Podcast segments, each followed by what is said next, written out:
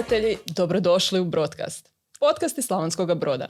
Ja sam Klara Tulečić, a sa mnom u studiju je stari mačak Tom. Dobri duh brodskog roka, e, Toca, odnosno Tomislav Gol. On je već zapravo kultna ličnost e, ovoga grada. E, čujemo njegov glas svakodnevno na radiju 92, odnosno direktor ste i glazbeni urednik i provlačite se kroz brojne emisije, jel tako?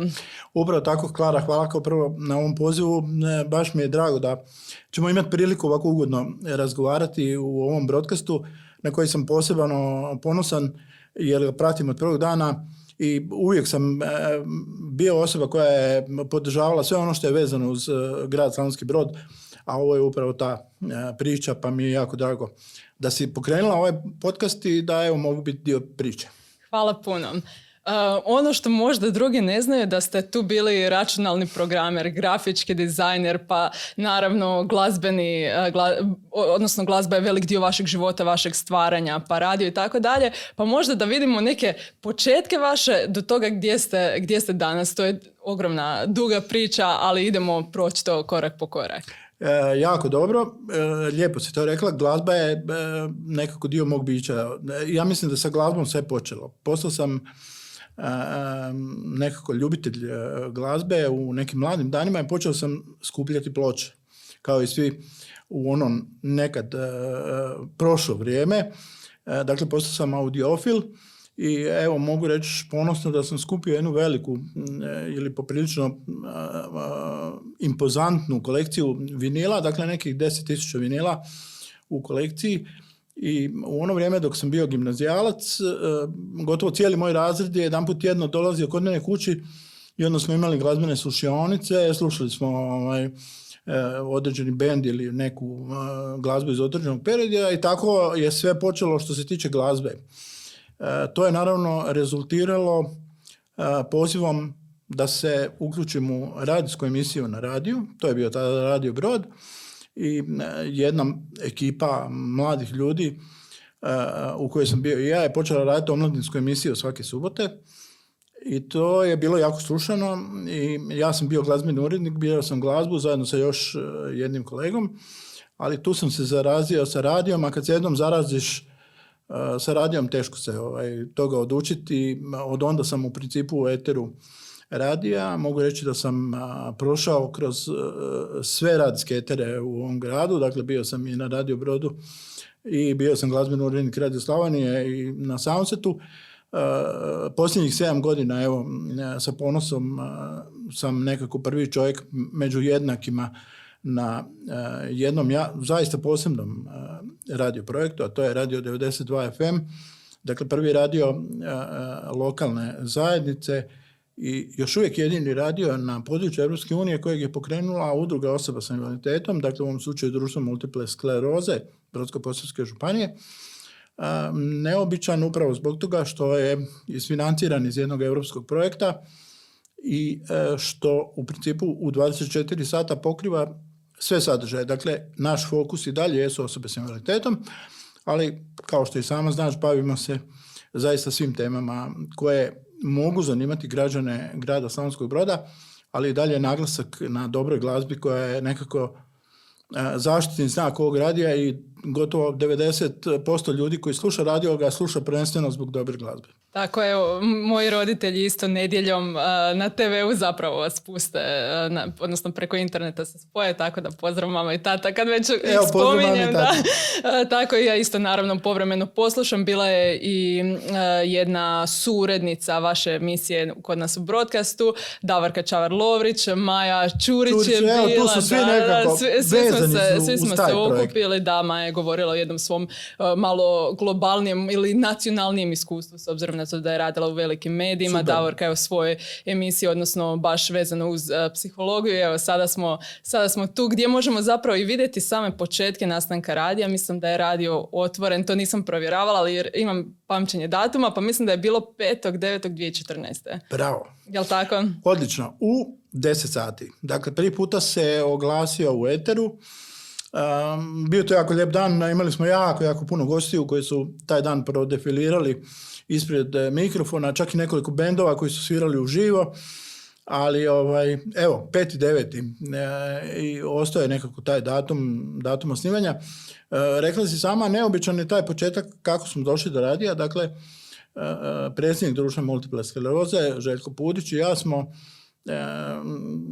inače vezani po pitanju e, projekata osoba s invaliditetom, on je predsjednik gradskog povjerenstva za osobe s invaliditetom, ja dopredsjednik i dugi niz godina se bavimo s tim problemima i zaključili smo to jest, ja sam to već znao ranije, koliko je potreban jedan medij na, u kojem će osobe s invaliditetom imati mogućnost u svakom trenutku reći ono što im je bitno, jer većina medija nažalost svoje usluge naplaćuje i onda je većini udruga u principu e, medij kao takav bio nedostižan. I mi smo odlučili da ćemo napraviti medij koji će biti otvoren za sve, pogotovo za udruge osoba s invaliditetom, ali i za sve građane ili udruge civilnog društva i tražili smo, pa dobro, jedno, sigurno tri godine projekt koji bi mogao financirati nabavku opreme. I sama znaš vjerojatno koliko je teško doći do opreme. U principu imaš dobru ideju, znaš što bi radio, ali e, oprema je uvijek najskuplja. E, pogotovo radijska oprema je u nekim prijašnjim godinama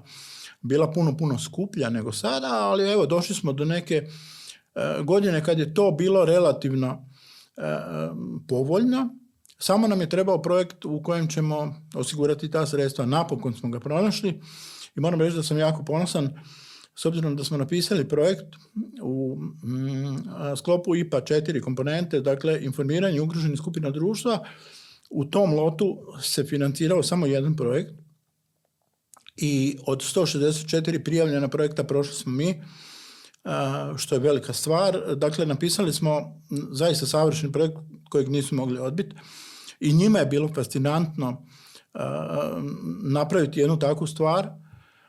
Dakle, kad nam je Europska komisija došla u kontrolu, oni su po prvi puta došli u kompletu, dakle svi koji su bili uključeni, da vide radio, jer im je to bilo nešto što dotad nisu vidjeli. Vidjeli su razne projekte, ali nije niko napravio radio i onda je to njima bilo fantastično da, da to vide naj, naj, a kontrola je naravno da li smo iskoristili sva sredstva onako kako smo ih prikazali. I najbolja fora od svega je bilo kada je gospođa rekla gdje je antena.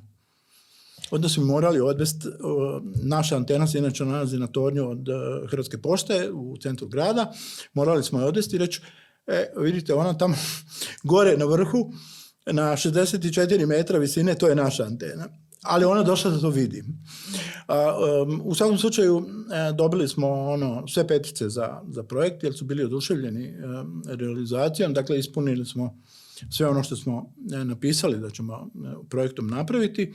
Napravili smo i daleko više, jer ne znam, prijavili smo jedan određeni broj emisija koje ćemo raditi, ali mi smo bili vrlo entuzijastični kad smo pisali programsku šemu za radio, pa smo napisali ja, jako jednu ozbiljnu programsku šemu za koju bi trebalo u principu još barem pet ljudi u timu, ali evo, e, svih ovih osam godina e, koliko postojimo, e, furamo i dalje taj tempo, dakle 64 emisije tjedno, pokrivamo zaista sve. Ja mislim da nema niko u Hrvatskoj tu količinu informacija kada su u pitanju ugrožene skupine i kada je u pitanju Europska unija, dakle u eteru naši građani sigurno doznaju iz prve ruke sve ono što je bitno. Također primate i volontere, zar ne?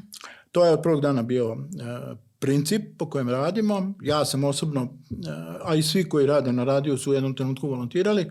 Ja sam dugogodišnji volonter i volontiram u svim udrugama u kojima radim. A vi zapravo jeste ono glas ili predstavnik na neki način brojnih udruga e, civilnog društva ili jednostavno e, određenih skupina u društvu. Tako je, doćemo i do toga sigurno, mhm. s obzirom da pokrivam dosta toga, ali evo, e, od prvog dana smo otvorili vrata volonterima.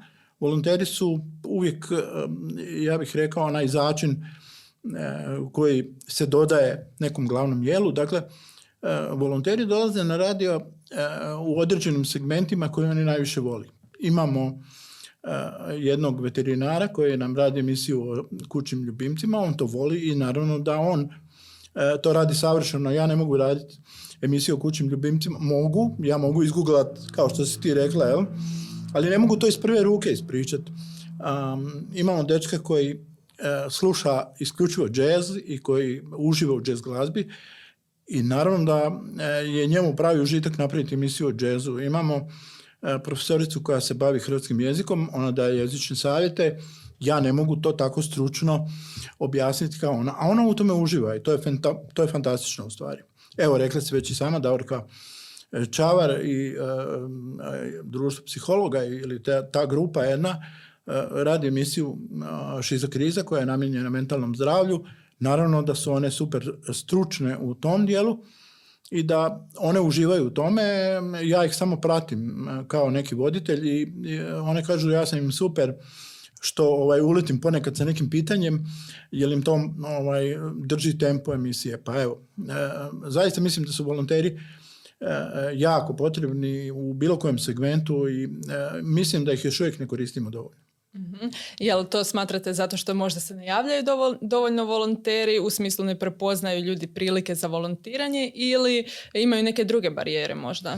Pa ja bih rekao jedno i drugo. E, mislim da još uvijek, ne znam, ova mlađa generacija nije, nije spoznala sve dobrobiti volontiranja i onoga da ako nešto nekome pokloniš i pokloniš dio svog slobodnog vremena, to ti se bilo kad u životu vrati. Ne znam, mene su dosta često pitali, pa dobro, zašto volontiraš u, u, svim mogućim udrugama i zašto sve to radiš za džabe, ništa ne naplaćuješ, ni, ni, ono, nije nikakav honorar u pitanju, ni ništa. Ja kažem, uvijek sam dobio nešto nazad, uvijek je to što sam dobio je neprocjenjivo. Rad sa djecom s posebnim potrebama, e, svaki taj osmih, svaki e, zagrljaj nema novaca s kojima se može platiti, a osim toga, zahvaljujući udrugama u kojima sam volontirao, možda je to sad grubo za reći, ali sam proputao pola svijeta i postao vrlo aktivan i na europskoj i na međunarodnoj sceni, jer sam se angažirao opet kroz volonterski način rada. Dobar primjer je, ne znam, projekti tipa Erasmus+, Plus, u koji se sve više mladih e, studenata uključuje, što ja od srca preporučujem, jer to je način kako razmijeniti iskustvo, otići u neku zemlju u, u kojoj do sad nisi bio, upoznati neke ljude, što je širi krug ljudi koje poznaješ, to si ti e, bolji čovjek i uspješniji, dobit ćeš ideju za, za nešto svoje, napravit ćeš nešto korisno i e, vratit ćeš se u ovaj grad e, sa jednim iskustvom kojeg ćeš možda iskoristiti na dobrobit svih nas. Da, i upravo to uh, iskustvo je možda i ključna riječ kad govorimo u kontekstu mladih ljudi. Osim tu i naravno su poznanstva, ali neko iskustvo koje će nekome i u poslu dobro doći i u osobnom razvoju, jer sada je, mislim, sada u smislu mladima je najvažnije iskoristiti te godine da se razvijaju mentalno, ono, društveno, općenito, psihofizički, tako da da. Odlično. Jel tu je priprema i za neke poslovne razgovore? Kako pristupiti e, poslodavcu? Kako napisati dobar životopis? Kako u krajnjem slučaju dobiti posao na nekom mjestu? To su ta iskustva koje ćeš dobiti kroz ovakve stvari. Dakle, uh, iskoristite priliku, volontirajte ako imate priliku, a imate priliku, uh, zaista u ovom gradu možete volontirati na stotinu mjesta, uvijek možete nekome pomoći i onda ćete u budućnosti to sasvim sigurno iskoristiti u jednom trenutku. Apsolutno. Pa evo, možda da sada da se još vratimo na nastanak radija, odnosno neku evoluciju. Jesu vam u početku možda bili drugčiji ciljevi nego što su sada? Kako biste rekli da se radio razvija od 2014. pa do sada? Um, radio je jedno živo biće i ono što smo zacrtali u početku smo pa gotovo 100% ispunili. E, naravno da je cilj e, ovog radija e, postati nešto više. Dakle, otići jedan korak dalje, s obzirom da je prvi cilj bio opstati. Naravno, bilo je onih koji su htjeli da propadnemo i da ne uspijemo. Radio je, možda ne znaš Klara, ali još uvijek najmoćniji medij. S obzirom da televiziju sve više gledamo samo u odabranim trenucima, dakle ako je neka serija, film ili eventualno središnja informativna emisija, ali u pravilu izbjegavamo televiziju, osim ako nije nešto što nas posebno zanima, naravno da neko voli reality show pa će to gledati ili ne. Radio je prisutan svugdje. Radio je upaljen u auto, radio je upaljen, e, kao što ti kažeš, kod tvoje mame i tate, kod moje mame u, u kuhinji cijelo, cijeli dan svira. Mame u kuhinji na poslu. Na poslu. E, dakle, on je u pozadini uvijek i ti to stalno slušaš. U datom trenutku, ako čuješ neku pjesmu koja ti je posebno draga, malo pojačaš. Ili ako čuješ da neko priča na radio nešto što ti je zanimljivo, e, ista stvar, obratit ćeš pažnju pa ćeš to poslušati.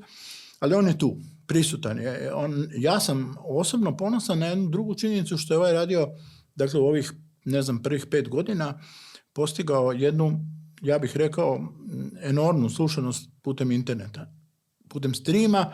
Dakle, mi smo došli do neke brojke od 40 do 50 tisuća ljudi koji nas prati na streamu. To je više nego što nas sluša u živom programu a, a to je budućnost. Dakle, i Hrvatska će kao i sve ostale zemlje Europske unije u jednom trenutku, a to će biti jako brzo, dakle negdje 33. E, preći sa e, analognog na digitalni prijenos. E, u televizijskom programu se to već dogodilo kad smo prelazili na DVB sistem. Dakle, u jednom trenutku i radio će postati internet projekt i bit će sve preko interneta. To konkretno znači da će svaka radio postaja dobiti IP adresu i e, svi radio prijemnici će imati mogućnost da bijaju IP adresu koju će slušati.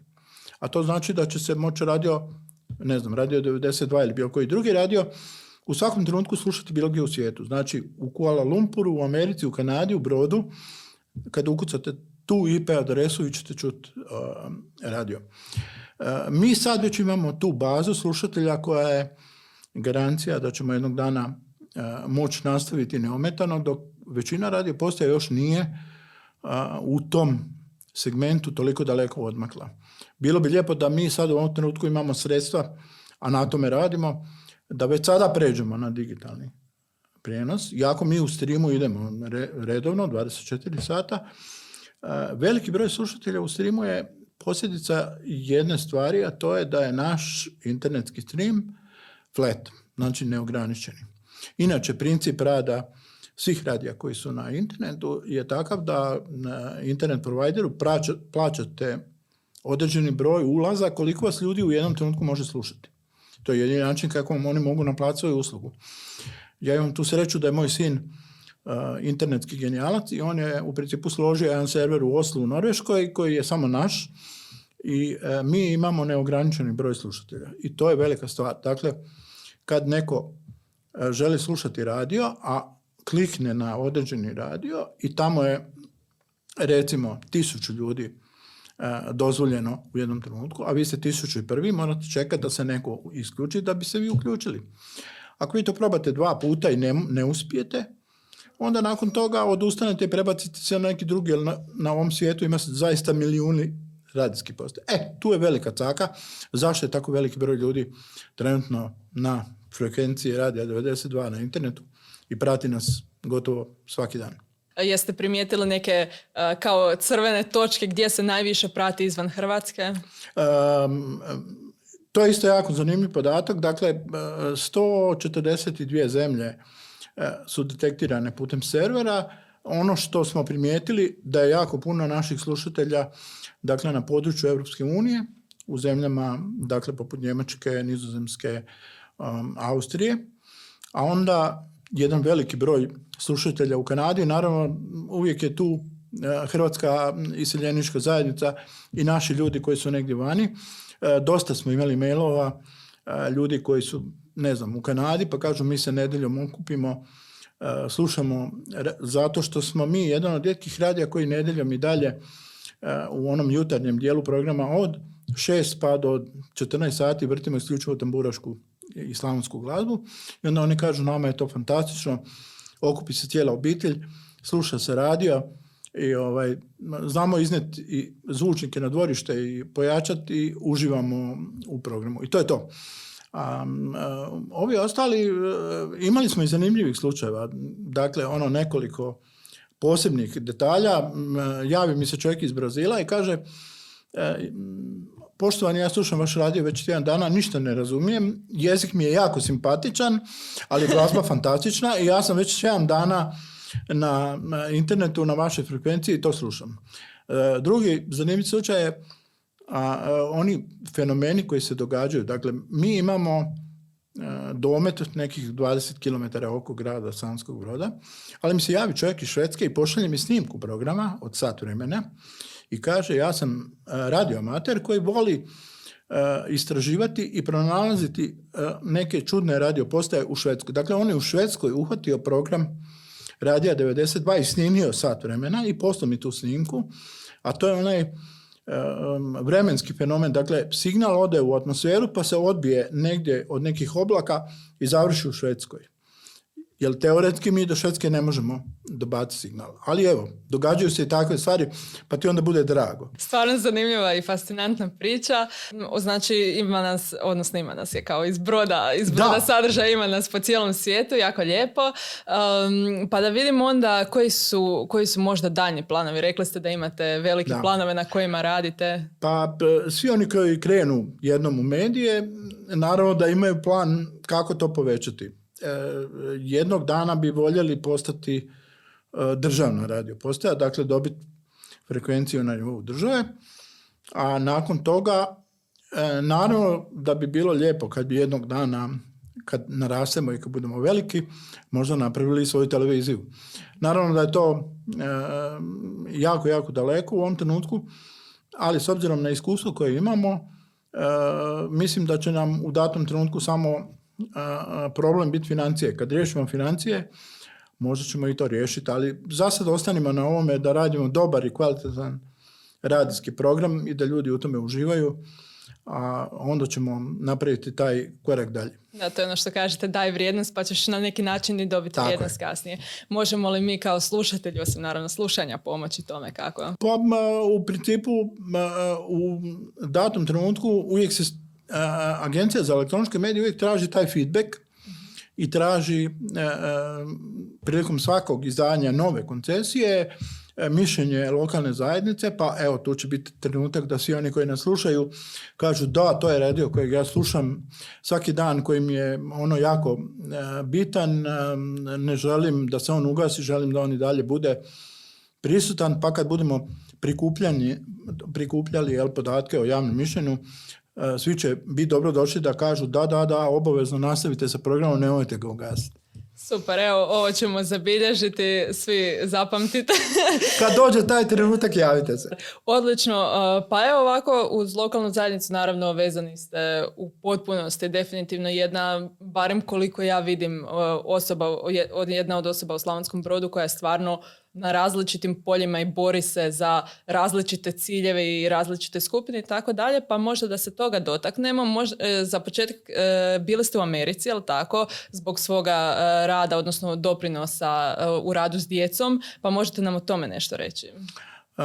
to je jedna jako lijepa priča. Dakle, profesorica Željka Vučinić je svojevremeno pokrenula udrugu za poticanje zdravog razvoja djece i mladih u ono vrijeme kad smo mi to pokretali nije bilo još europskih projekata, nije bilo svih ovih mogućnosti koje danas postoje, ali mi smo od prvog trenutka pronalazili način kako da dođemo do financiranja, pa, pa nas je financirala Norveška ambasada, Nizozemska ambasada. Dakle, pisali smo projekte na engleskom u ono vrijeme kad još to nije bilo aktualno i zaista smo bili aktivni u jednom trenutku.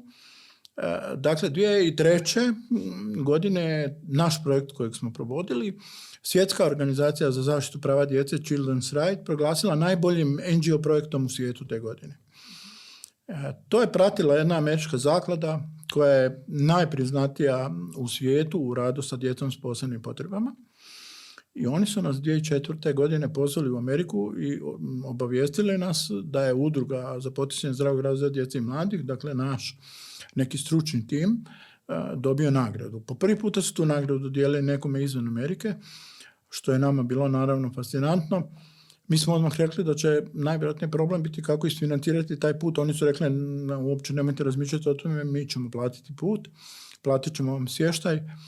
E, cijeli proces dodjele nagrada traje tjedan dana i to je jako lijepo zato što se nagrada dodjeljuje deset osoba dobiva nagradu i oni u tih tjedan dana pokušavaju napraviti razmjenu iskustava dakle da se te osobe upoznaju i jedno drugoj ispričaju što oni to rade i po čemu je to njihovo posebno drugačije i zanimljivo. I onda se zadnji dan dodjeljuje sama nagrada. Nagrada je, je jedan veliki događaj koji oni pripremaju za svoje sponzore, a oni barataju sa jednim ogromnim budžetom od nekih možda 300 miliona dolara godišnje. To su u pitanju veliki, veliki sponzori poput Herbalife ili nekih velikih kompanija koji financiraju rad te ustanove, a ustanova je u principu jedan veliki kamp u kojem se nalazi, e, ja bih rekao, ja mislim jedno 40 osoba sa intelektualnim poteškoćama o kojima oni brinu i njima je bilo fascinantno što smo mi u tom trenutku imali e, gotovo 14 liječnika koji su volontirali u našoj udruzi i radili volonterski. Oni su željeli čuti naše iskustva i kako smo došli do tih liječnika, jer oni u Americi nisu mogli dobiti nijednog liječnika da im volontira. Može, ali ako će biti plaćen. I to je njima bilo fascinantno i me, bili smo jako sretni i ponosni evo što smo imali priliku preneti neko svoje iskustvo.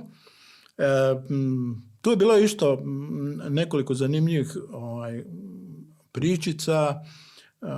naime, osoba koja je bila zadužena za nas, a to je njihova šefica marketinga, je rekla da pripremimo prezentaciju s kojom ćemo se na samoj dodjeli nagrada prezentirati. Prezentacija je trebala trajati pet minuta i u njoj je trebalo prikazati što mi to radimo.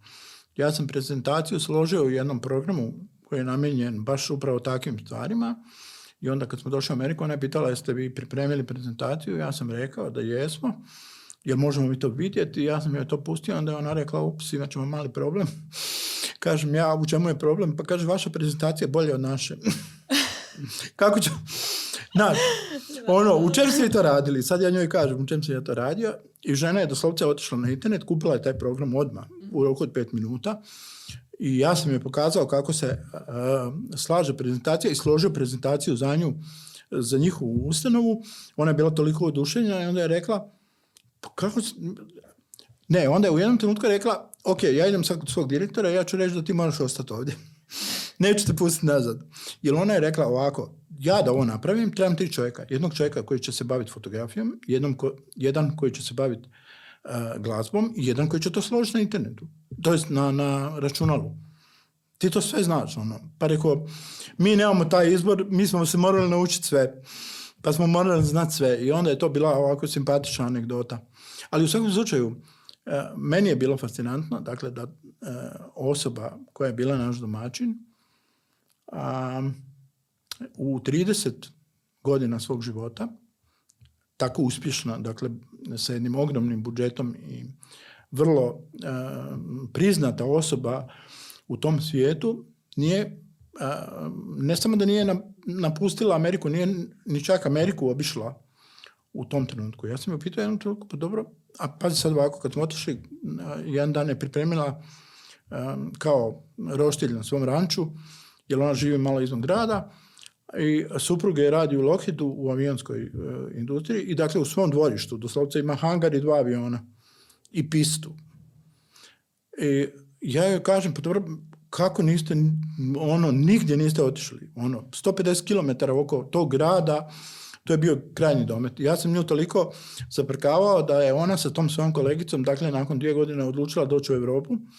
One su se prijavile na neki kongres u Francuskoj, u Nici. I onda su uh, u Nici sjele u vlak i doputovali u Slavonski brod. Zamisli avanturu nekoga ko nikad nije putao vlakom, a živi u, u takvom jednom svijetu. I sad iz Francuske do Slavonskog broda u vlaku i onda su bili tjedan dana u brodu, one su bile oduševljene općenito sa svim stvarima koje su vidjeli ovdje, jer njima je, ne znam, pojam otići na kavu, nepoznat pojam. One ujutro kad idu na posao, idu u Starbucks, uzmu pol litre kave, nose to sa sobom na posao i to pijuckaju cijeli dan. Otići na korzo, sjest, pa šta ćemo sad, pićemo kavu i sjedit ćemo na korzu i to je njima bilo ono nevjerojatno. Ne znaju što bi s rukama. Da, ne znaju, kao šta sad? Ok, ali evo, lijepe su to priče u svakom slučaju. lijepo je da u, u konačnici i Slavonski brod i Hrvatska dobio određeno priznanje jer upisali smo, upisani smo nekako zlatnim slovima u tu povijest Šakli instituta, a bilo je toga još Mislim, uh, u Slobodno razradite, da. ne, pa uh, cijela priča je krenula tako da ja sam osoba sa invaliditetom, dakle bolujem od mišićne atrofije, šarkomari, to cijeli svoj život, ali nekako u onom pubertetu i onoj, onoj prvoj fazi u mladosti nisam previše pažnje posvetio tome to jest, e, kako se to popularno kaže, živio sam život punim plućima, možda sam imao neki svoj bucket list, pa sam e, putovao autostopom, išao na koncerte, u principu radio dosta toga što je bilo neobično e, i za ono vrijeme, a kamali danas, i obišao dosta toga prije nego što sam se posvetio problemu osoba sa invaliditetom. A kad sam se posvetio problemu osoba sa invaliditetom, onda je to postalo zaista ozbiljno. Udruga osoba sa invaliditetom, Lokomoto i društvo multiple skleroze su nekako dvije baze u kojima sam cijelo vrijeme radio. jako je puno problema i vrlo brzo isplivaš, to jest vidiš da neke stvari možeš riješiti jedino ako odeš na viši nivo. Tako da sam vrlo brzo postao do predsjednik Saveza društva distrofičara Hrvatske, pa odmah nakon toga i predsjednik. A onda po logici stvari jednostavno idući korak je bio Europska unija i ići dalje i postao sam prvo predstavnik u EAMDI, dakle to je krovna asocijacija osoba oboljih od muskularne distrofije. A nakon toga idući korak je European Disability Forum i dakle svaki sljedeći korak je stepenica više. Kad sam postao dio EAMDE, vrlo brzo sam postao dopredsjednik, a onda, onda nakon toga i generalni tajnik i sudjelovao sam u svim većim projektima na nivou Europske unije i zastupao prava u European Disability Forumu, dakle krovnoj Europskoj asocijaciji. U međuvremenu sam evo i dvije godine bio član borda EFNE, koja je krovna neurološka asocijacija na području Europske unije sa vrlo velikim budžetom i sa vrlo ozbiljnim projektima i ja, zaista sam ponosan na to jer to je dosta komplicirano i teško postati dio takve jedne priče. Ali evo, puno je tu projekata koji su napisani. To mi je dalo za pravo, to jest da se kandidiram na neke druge stvari. EFNA je dakle asocijacija svih neuroloških saveza na području Europske unije i radi velike, velike projekte, ali nije to toliko bitno koliko je bitno biti prisutan u toj cijeloj priči, biti na izvoru informacija i moći utjecati na europsku politiku. Kada su u pitanju osobe s invaliditetom, što se tiče EAMDE, dakle, sve projekte koje su radili, bio sam uključen u to, jer sam bio, dakle, jedno osam godina do predsjednika, a sada sam već deset godina generalni tajnik i e, sve je nekako prošlo kroz moje ruke što je išlo prema Europskoj uniji. Mislim da je jako bitno ostaviti taj trag i doznati što se radi trenutno u Europskoj uniji. Jedan od tih projekata sam uspio dovesti i na Radio 92, dakle to je bila radijska emisija koju smo radili na, području Europske unije sa informacijama o osobama koje su osobe s invaliditetom, o njihovim osobnim pričama, problemima, emitirala se iz Slavonskog broda, a slušala je gotovo cijela Europska unija. European Disability Forum je bio u jednom trenutku isto fasciniran radijskom postajom i rekao je, to jest kad sam bio na sastanku ili godišnjoj skupštini, oni su rekli, mi bi to preuzeli odmah samo da govorite na engleskom. Jer naravno je barijera je hrvatski jezik koji je, teško razumjeti, a mi u ovom trenutku još uvijek ne možemo preći na engleski, jer naši slušatelji to ne bi razumjeli. Iako nam osobno ne bi bio problem engleski, svi baratamo sa engleskim. Da, i vi ste bili zapravo u Londonu, usavršavali svoj da, engleski. ja sam u jednoj fazi otišao na koleđ u Londonu i dobio uh, diplomu advanced level, uh, dakle napredni nivo engleskog jezika. Nije, nije problem engleski, nego je problem naravno što ne želimo izgubiti svoje slušatelje, ali to samo govori o tome koliko je važno biti dio te neke priče. Um, mislim da ćemo u budućnosti raditi još takvih projekata i to je jako dobro. i bez obzira što je Slavonski brod relativno mali grad, na taj način postajemo dio jedne velike obitelji i radimo taj iskorak koji je bitan da bi, ne znam, u konačnici i povukli neka značajnija evropska sredstva, dovela ih u Slavonski brod, jer evo, ovaj projekt radija kojeg smo napravili je u konačnici doveo u Slavonski brod jedan određeni veliki iznos novca koji je ostao ovdje i sav je potrošen u Slavonskom brodu. Meni bi bilo logično da sam osoba koja odlučuje takvim stvarima da kažem ok ljudi moji, jel možete vi još toga napraviti? Mislim, dajte, napišite još taka dva projekta. Ovo si lijepo rekla, ja sam 2004. dakle, bio prva generacija 25 predstavnika civilnog društva koje je nacionalna zaklada za razvoj civilnog društva poslala u Brisel na obuku da bi naučili kako se pišu evropski projekti. Da, to sam isto htjela pitati. Odakle toliko projekata, između ostalo kad ste spominjali, kako sad, ste radio osnivali? Pazi, dakle, nakon jedne takve prilike i obuke u kojoj na, na, u konačnici dobioš EU licencu za pisanje europskih projekata, možda je poražavajuće reći da izuzev ovog projekta kojeg sam napravio e, za društvo multiple skleroze, e, nisam napravio gotovo ni jedan projekt u Slavonskom brodu kada su pitanje europski projekti. A bio sam prvi čovjek koji je u tom trenutku bio obučen da piše europske projekte. Napisao sam nekoliko projekata za neke druge ljude u Istri, u Zagrebu i na nekim drugim mjestima, ali evo, poražavajuća činjenica da sam mogao daleko više učiniti ovdje u svom gradu i onda je ovaj radio 92 zaista jedan projekt na kojeg sam ponosan jer je pokazao e, koliko možemo u principu i e, zašto je to jako bitno. Nakon toga, e, ta činjenica da smo završili tu obuku i postali evo specijaliste mi je omogućila da se prijavim u trenutku kad je Hrvatska pristupala Europskoj uniji i da postanem dio Europskog savjeta za pristup, dakle European Joint Committee, koji je sastavljen od šest ljudi sa strane Hrvatske i šest ljudi sa strane Europske unije. Riječ je o dva predstavnika poslodavaca, dva predstavnika sindikata i dva predstavnika civilnog društva.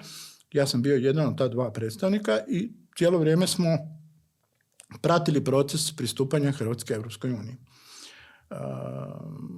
moj nekako dijapazon rada u tome su bile upravo osobe s invaliditetom i pokrivanje područja tog segmenta i praćenje da se ta prava što je moguće više poštivaju. Koliko je to važno, moram objasniti samo toliko što Europski gospodarski odbor je tijelo u kojeg svi, u kojeg, dakle, svi zakoni koji trebaju biti usvojeni idu na čitanje. Europski E, e, gospodarski forum daje preporuku. On nema mogućnost odluke. Ali njihove preporuke odlaze u Europski parlament. Ako je preporuka negativna, taj zakon sigurno neće proći. A mi smo bili dio te priče. I jako je bilo bitno ugraditi što je moguće bilo više stvari koje su vezane za osobe sa invaliditetom. mogu reći da sam jako sretan što sam u tom trenutku mogao utjecati na e, neka prava po osnovi invaliditeta i mirovina i onoga što osobe s invaliditetom imaju e, pravo, to je da uskladimo naše zakonodavstvo sa europskim, jer poanta je bila uskladiti e, sve zakone iz hrvatskog pravosuđa sa europskom legislativom. Jako je važno reći da je Evropska unija vrlo brzo ovaj, skužila jedan detalj, a to je da mi u Hrvatskoj možemo usvojiti bilo koji zakon u roku od 24 sata. Ali problem kako ga provesti. I mi smo, ja mislim, bili prva zemlja koja je pristupala Europskoj uniji, koja nije dobila e, period za primjenu zakona, nego period za provedbu. Dakle, oni su skužili, ok, vi ćete sve to napraviti, ali kako ćete vi to primijeniti? Imate dvije godine da to primijenite. Ne da usvojite, nego da primijenite. I to je bila taka, ali evo, jako je bilo lijepo biti dio te priče. Dakle, neki mali kamenčić pristupanja Hrvatske Europskoj uniji sam ostavio na tom putu i jako sam sretan za to.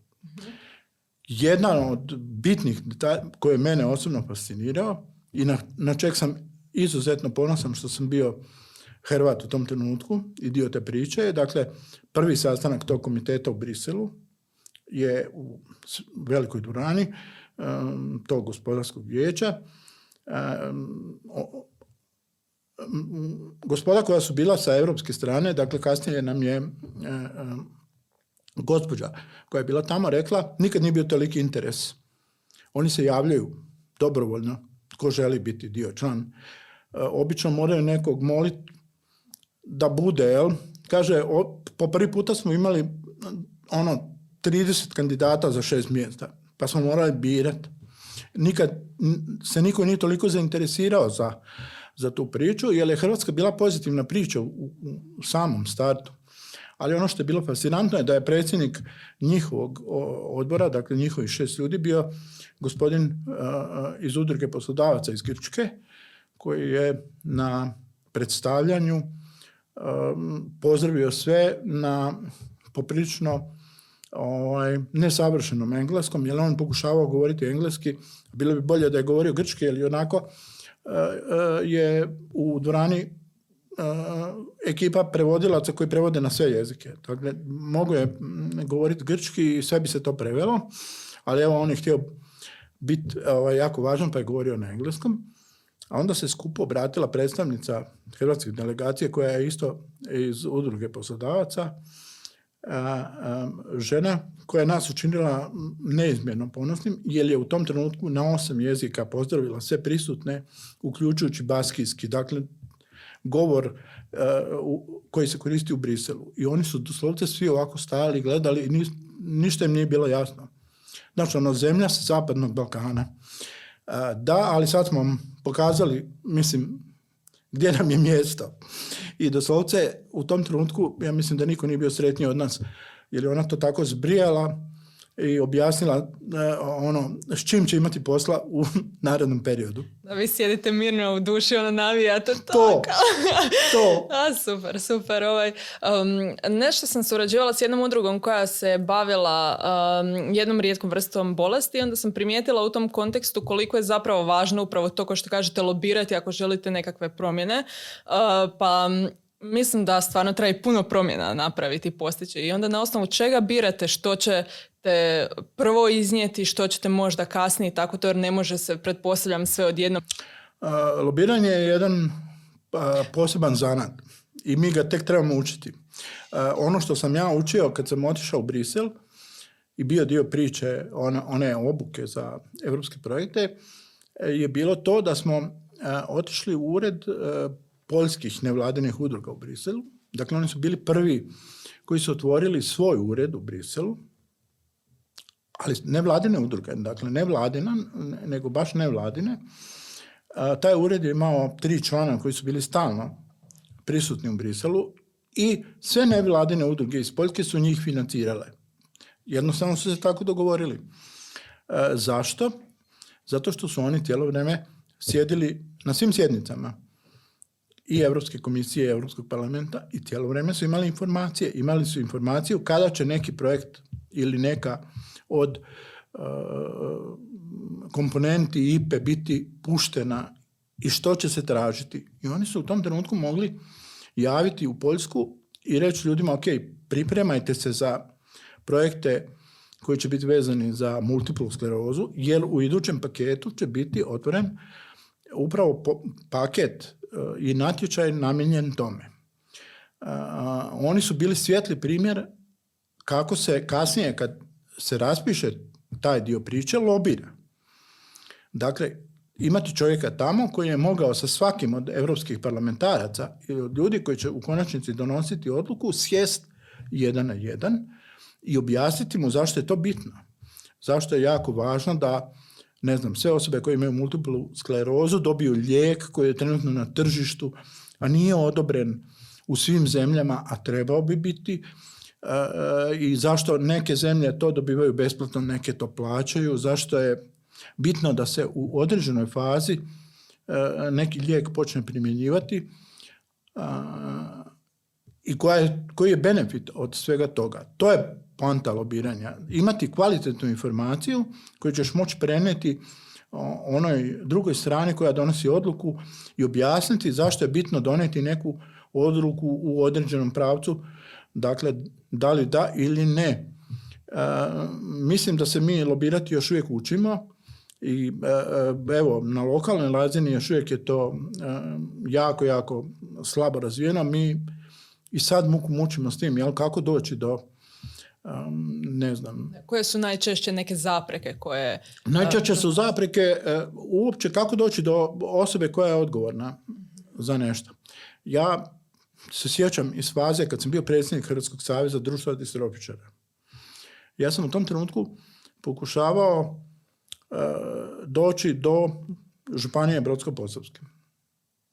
U četiri navrata e, osoba koja je bila zadužena za taj dio projekata u, u županiji me nije mogla primiti, jer evo ovaj tjedan nema vremena, idući tjedan ima obaveze, sljedeći tjedan je na, na putovanju. Dakle, ono, skoro pa tri mjeseca. U ta tri mjeseca ja sam bio četiri puta kod predsjednika države.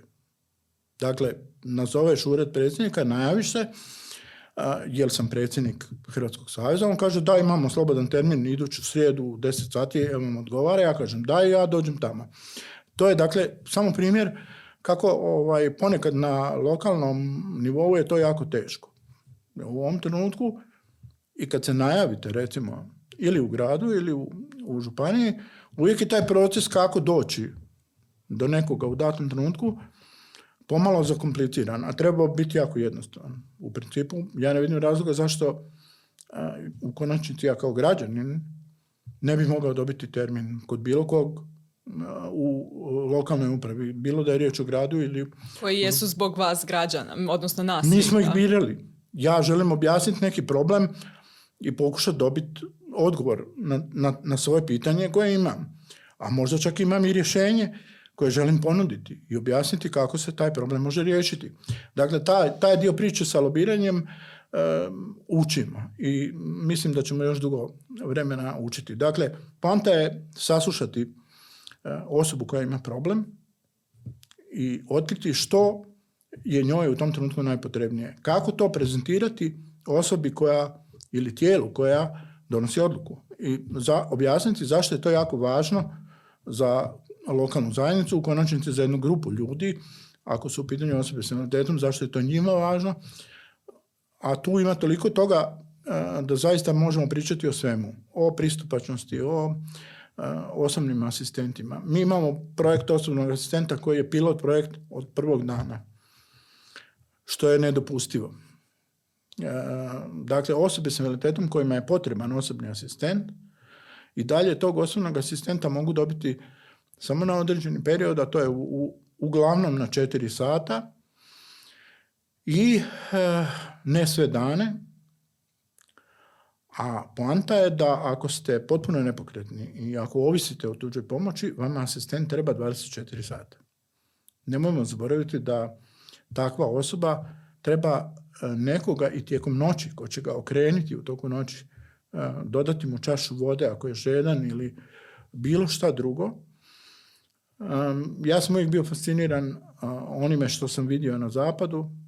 Jedna od tih priča evo, je pristupačnost pa, pa je to dobro, ja to volim uvijek kao primjer reći. 2004. sam bio član delegacije Hrvatske koja je otišla u Kopenhagen.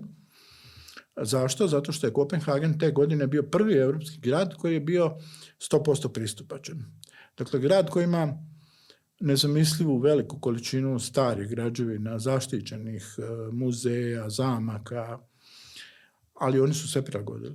Znači, podzemne željeznice, metroji, parkovi, muzeji, galerije, kina, dvorane, kazalište, knjižnice, sve je bilo prilagođeno osobama s invaliditetom. I jednostavno smo mi došli da to vidimo kako to funkcionira. Funkcionira savršeno i kao što smo, evo ja i ti rekli dok smo se malo dogovarali, znači samo je stvar dobre volje. Neko treba odlučiti da će to biti tako. da, Danska je inače jedna od zemalja koju ja jako volim, zato što su oni prvi napravili taj iskorak kada su u pitanju osobe s invaliditetom i kada su u pitanju osobni asistenti. Moj kolega koji je u to vrijeme bio dio borda u EAMDI je imao četiri asistenta dnevno, znači tri koja su mu pomagala u kući. On se osamostalio sa 18 godina, iako je potpuno nepokretan, otišao iz svog roditeljskog doma u stan kojeg je iznajmio i država mu plaća najam, jer potpomaže upravo takve slučaje da se ljudi osamostale. On inače radi u banci, jedan je od menadžera te banke i ima ne, ne samo tri asistenta koja mu pomažu u kući, nego ima i radnog asistenta. Znači ima čovjeka koji radi s njim samo dok je na poslu u banci. E to je nešto što mi tek trebamo postići i čemu trebamo težiti, da ljudi shvate kolika je to prednost. Znači taj čovjek ne ovisi o državi, nego zarađuje svoju plaću, svoju mirovinu, e, nije na nikakvom opterećenju u onom smislu da mu država plaća invalidninu i sve ostalo, nego zarađuje... Sudjeluje u ekonomiji. Sudjeluje u ekonomiji. I jasno, doprinosi na najbolji mogući način. I to je panta.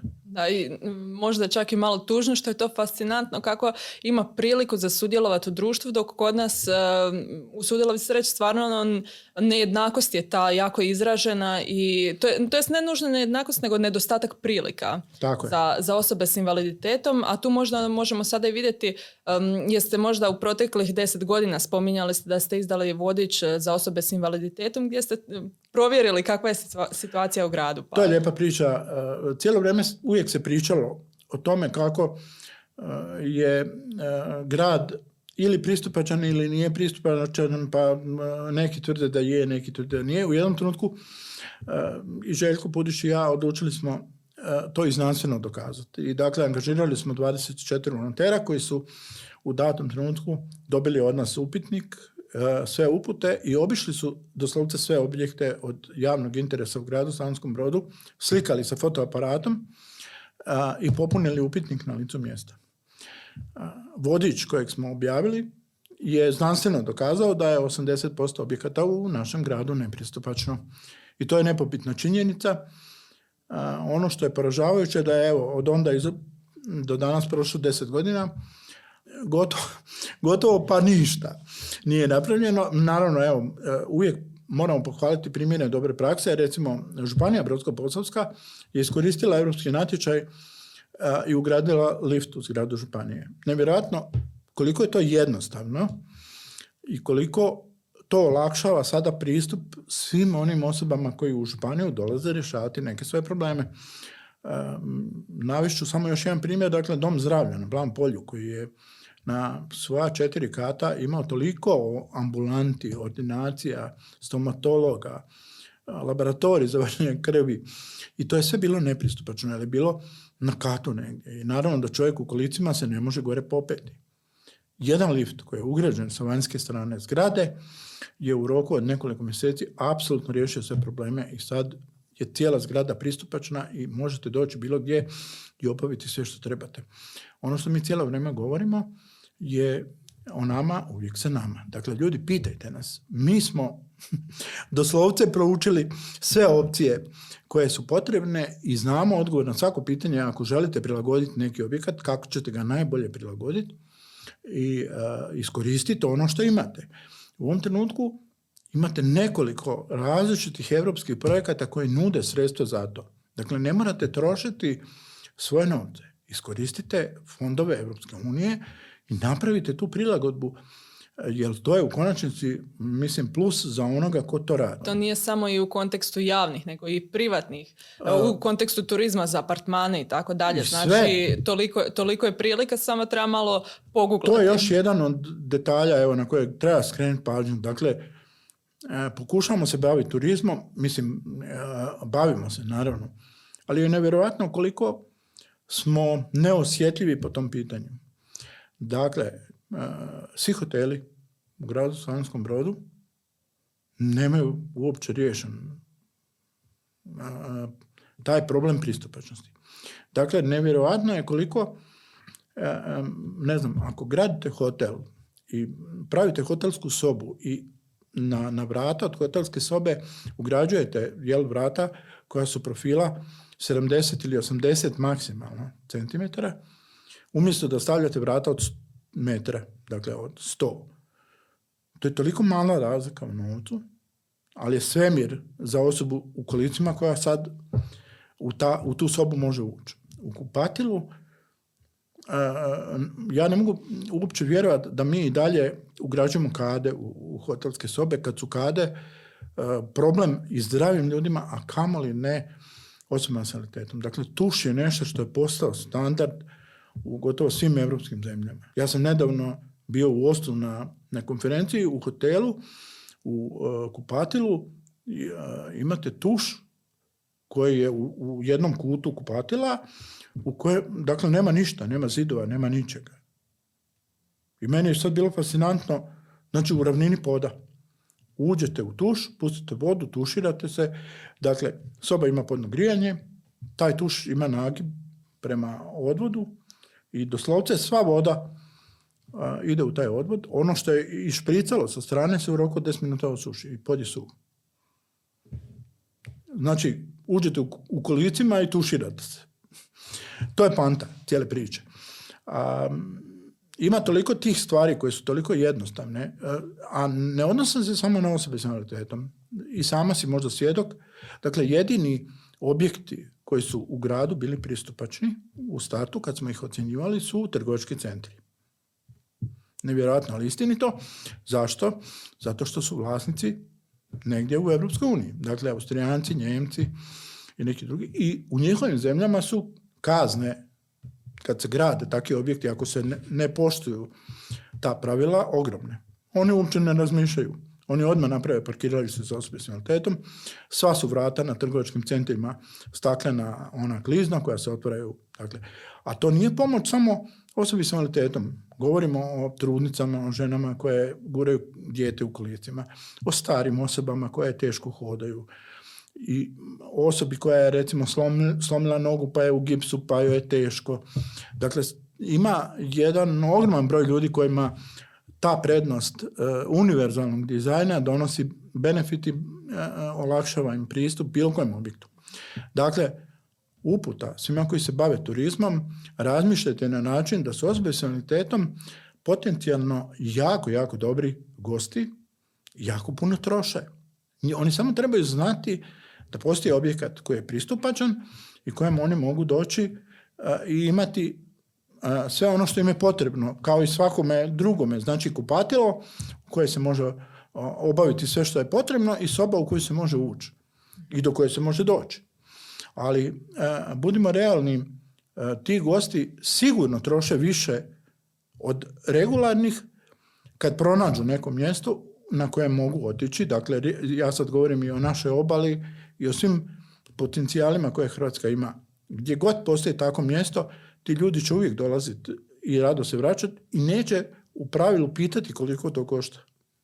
Jer većina njih u svojim zemljama recimo dobiva onaj popularni regres ili im država omogućuje da odu negdje na odmor i da to imaju plaćeno. Dakle, prilagodite svoje objekte, iskoristite taj potencijal, reklamirajte se na taj način i recite da, mi smo pristupačni za sve osobe, ne samo za obične goste, nego i za osobe s invaliditetom. Imat sigurno više gostiju i e, puno bolje e, ćete funkcionirati i imati puno veću zaradu u konačnici. I evo još što ste već rekli, apsolutno pitajte svoju ciljenu publiku, odnosno osobe kojima želite napraviti svoj objekt pristupačan jer e, ljudi često zapravo naprave tu pogrešku, gledaju po sebi umjesto prema onima koji, koji će stvarno boraviti, boraviti tamo i dati svoj novac, odnosno uložiti u taj odmor. Da, toliko je udruga e, koje su e, u ovom trenutku i educirane i prošle su jako puno i tečajeva i mogu slobodno reći da su čak i korek ispred i lokalne i državne uprave u nekim stvarima, pa čak u ovom trenutku radimo i, i obuku kada su takve stvari u pitanju na nivou države. Dakle, pitajte nas. Mi sigurno imamo odgovor. Ako ga mi nemamo, mi znamo kog ćemo pitati i dobiti taj odgovor vrlo brzo, u roku jednog dana i dati vam kvalitetnu informaciju kada su takve stvari u pitanju. Ali nemojte propustiti da napravite nešto što ćete kasnije možda morati mijenjati. Evo, Sada već smo pri kraju emisije, pa a možda da završimo s glazbenim, e, s glazbenim željama i pozdravima, odnosno jel imate neke, e, doveli ste zapravo puno bendova, odnosno dali im priliku da po prvi put e, se čuju na radiju, kako ste rekli, pa koji su vam ostali u pamćenju tijekom svih ovih godina i što vi naj, najradije slušate? Eto. U, to je jako teško pitanje. Ali dobro, e, dobri duh e, brodskog rock and je nadivan koji su mi e, brodski rock bendovi dali. E, jer od prvog dana podržavam e, brodsku rock scenu i od prvog dana e, sam vrata etera, to jest svih radio postaja na kojima sam bio, naravno i radio 92 u ovom trenutku, otvorio brodskim rock snagama. Dakle, svi oni koji su nešto snimili, makar i u garaži, su prvi puta imam priliku sebe slušati na radiju upravo kod mene u mojim emisijama i to je jako lijepo. Neki od njih su danas velike zvijezde i nastupaju diljem svijeta. Ne znam, e, Erik Bagarić, kojem je umjetničko ime Erik Mandango, u Švicarskoj kao klinac od 16 godina je došao kod mene, donao jednu kazetu i rekao ja sam ovo snimio kod kuće ovaj, pa ono, jel bi ti htio to poslušati pa da vidiš da li je dobro. Ja sam napravio intervju s njim i to pustio. Um, čovjek e, je u međuvremenu u Švicarskoj postao velika zvijezda. Um, nastupao je sa tri ili četiri najveća švicarska benda. Um, svirao je gitaru Simpli redu na turneji javio mi se sa turneja Simple Reda iz Londona, iz hotelske sobe i rekao, mačak, evo ti prilika da e, se čuješ sa Simple Redom ono, iz sobe uh, hotelske uh, i to su ti trenuci koji čovjeka čine sretnim. ne znam, Lux koji je svirao u Kazablanci, Mala Iva Bagarić, ne Bagarić, Iva od ovaj, Paje Burića, dakle Iva Burić, koja je sad velika zvijezda u Njemačkoj, i kao klinka sa Krešom Racom došla kod mene na radio i prvi put smo svirali tri njihove stvari. E, danas ide na turneju e, po Europi. To su e, sve ljudi koji su nekako prošli kroz moj eter, ne znam, Klokan je u jednom trenutku doputovao iz Njemačke, inače Dejan Orešković, sa dvije cure i rekao, ovaj, počeo sam raditi s njima u Njemačkoj, oni su genijalni, oni će ti biti velike zvijezde. I ja sam rekao, naravno, dovedi ih. Onda su Mary i Anita, dakle, danas Meritas, došle kod mene u studio kad niko još u Hrvatskoj nije ni, ni čuo za njih i otvirale četiri stvari. Uh, naravno da ti ljudi nikad ne zaborave takve stvari. Nola iz Pule, uh, prvi intervju kojeg su dali su dale meni, jer sam ja u tom trenutku bio na Džozerovom memoriale u Puli i neko mi je rekao, uh, moraš čuti tu curu, ta cura ima fantastičan glas. Ja sam otišao u jednu malu crkvicu pokraj Pule, ona je nastupala uh, i pjevala obrade od Janis Joplin i to je bilo nevjerovatno. No, no, doslovce je iskustvo koje se ne zaboravlja. Sandro Bastijančić iz Ampasa koji mi je dao prvi intervju i to svaki put kad se vidimo naglasi i rekao i kaže ono da nije bilo mačka, ko zna da li bi Anfas danas bio veliki bend, ali evo, um, Vatra je e, svoj prvi koncert kojeg je odradila imala u Rupi u Slavonskom brodu, zato što sam ih ja pozvao i doveo u brod. Ivan Dečak je rekao, pa gdje si nas našao? Ono, mislim. A, ali evo, dobio sam demo njihovi, ja na, odmah sam nazvao i rekao dođite u brod. Dakle, a, moja orijentacija je uvijek bila a, rock and roll i na tome sam odrastao pratim uh, rock and roll scenu od brodskih bendova, evo možda još jedan detalj, uh, grupa Stage kad je uh, objavljivala svoj prvi album, ne samo da sam im davao savjete, nego sam i likovno opremio omot tog albuma i evo, mogu biti ponosan što i dan danas taj CD evo, stoji nekako u mojoj ovaj, vitrini lijepih uspomena u ovom trenutku e, brod ima e, jednu zanimljivu pjevačicu na koju treba obratiti pažnju, to je Dari, Darija Rac, koja e, sve više postaje popularna. E, zanimljivo je da je Darija recimo ono bila prva na top listama u Poljskoj, ili je inače poljskog porijekla, a još uvijek se bori sa hrvatskom ovaj, glazbenom scenom, ali dobro, doćemo mi i do toga kad bi morao birati favorita, jako bi se teško odlučio koga bi pustio.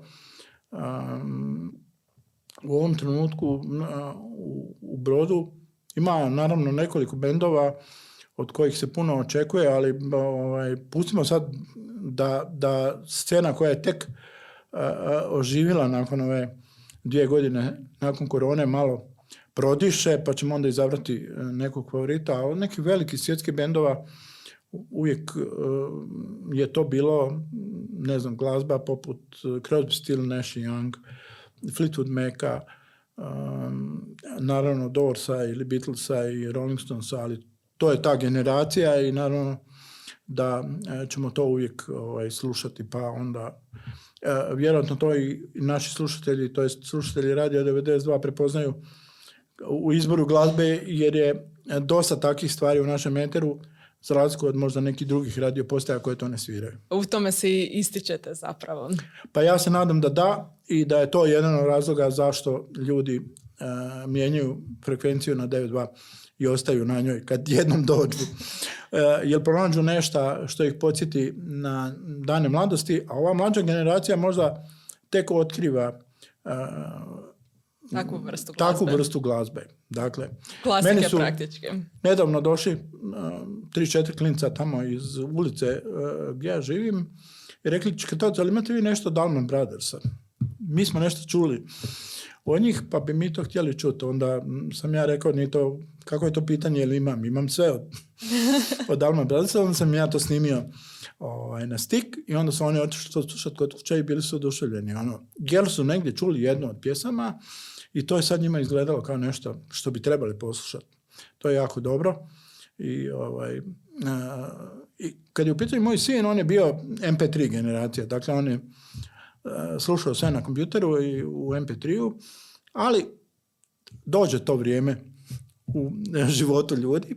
Pa je prije jedno, dvije ili tri godine rekao, tata, ja sam ipak odlučio da ću kupiti gramofon i da ću preći na vinile. I onda je kupio gramofon i onda je došao brod i ovaj, rekao je, mogu ja uzeti malo... Ne, Sad više ne 10 tisuća nego 9 tisuća. Ne, nego 5. Uzeo je samo 5 tisuća za prvu ruku. Da mu se nađe, da ima šta slušat. ali sad kupuje sam, naravno vinila, ali evo izabrao je ovaj, ono što mu se učinilo zanimljivim, jer ja onako sad uh, živim u njegovom svijetu MP3-a, jer na radiju je vinil umrao, teško je sad u principu raditi sa vinilima, osim u nekoj specijaliziranoj emisiji, baš kad bi ono za audiofile radio. Možda ću i to napraviti ovaj, u nekoj budućnosti čisto iz svog gušta, ali evo, e, za sad sam sretan što mogu svirati ono što nisam imao priliku, ne znam, 20 ili 30 godina ni sam preslušati, jer sam jedno vrijeme skupljao jako puno toga, a nisam uspio odsvirati. Sad, konačno imam šansu odsvirati. Sve ono što imam. Odlično, radujemo se tome.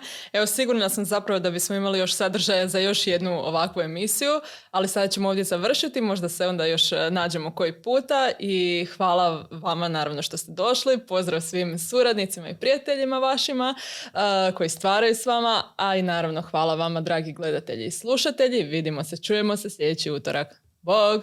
Evo, Klara, hvala ti puno na ovoj prilici. Bio je pravi užitak. Ja mislim da smo e, zagrebli Ovu priču imamo mi još puno toga kao što si rekla, ali čuj, vrijeme je pred nama. Naćemo se još koji puta, ali neka poruka za kraj bude rock on. Dakle, ostanite na dobroj glazbi, uvijek e, ne mijenjajte frekvenciju. Super. Hvala puno i Bog još jednom, Bog. Ćao.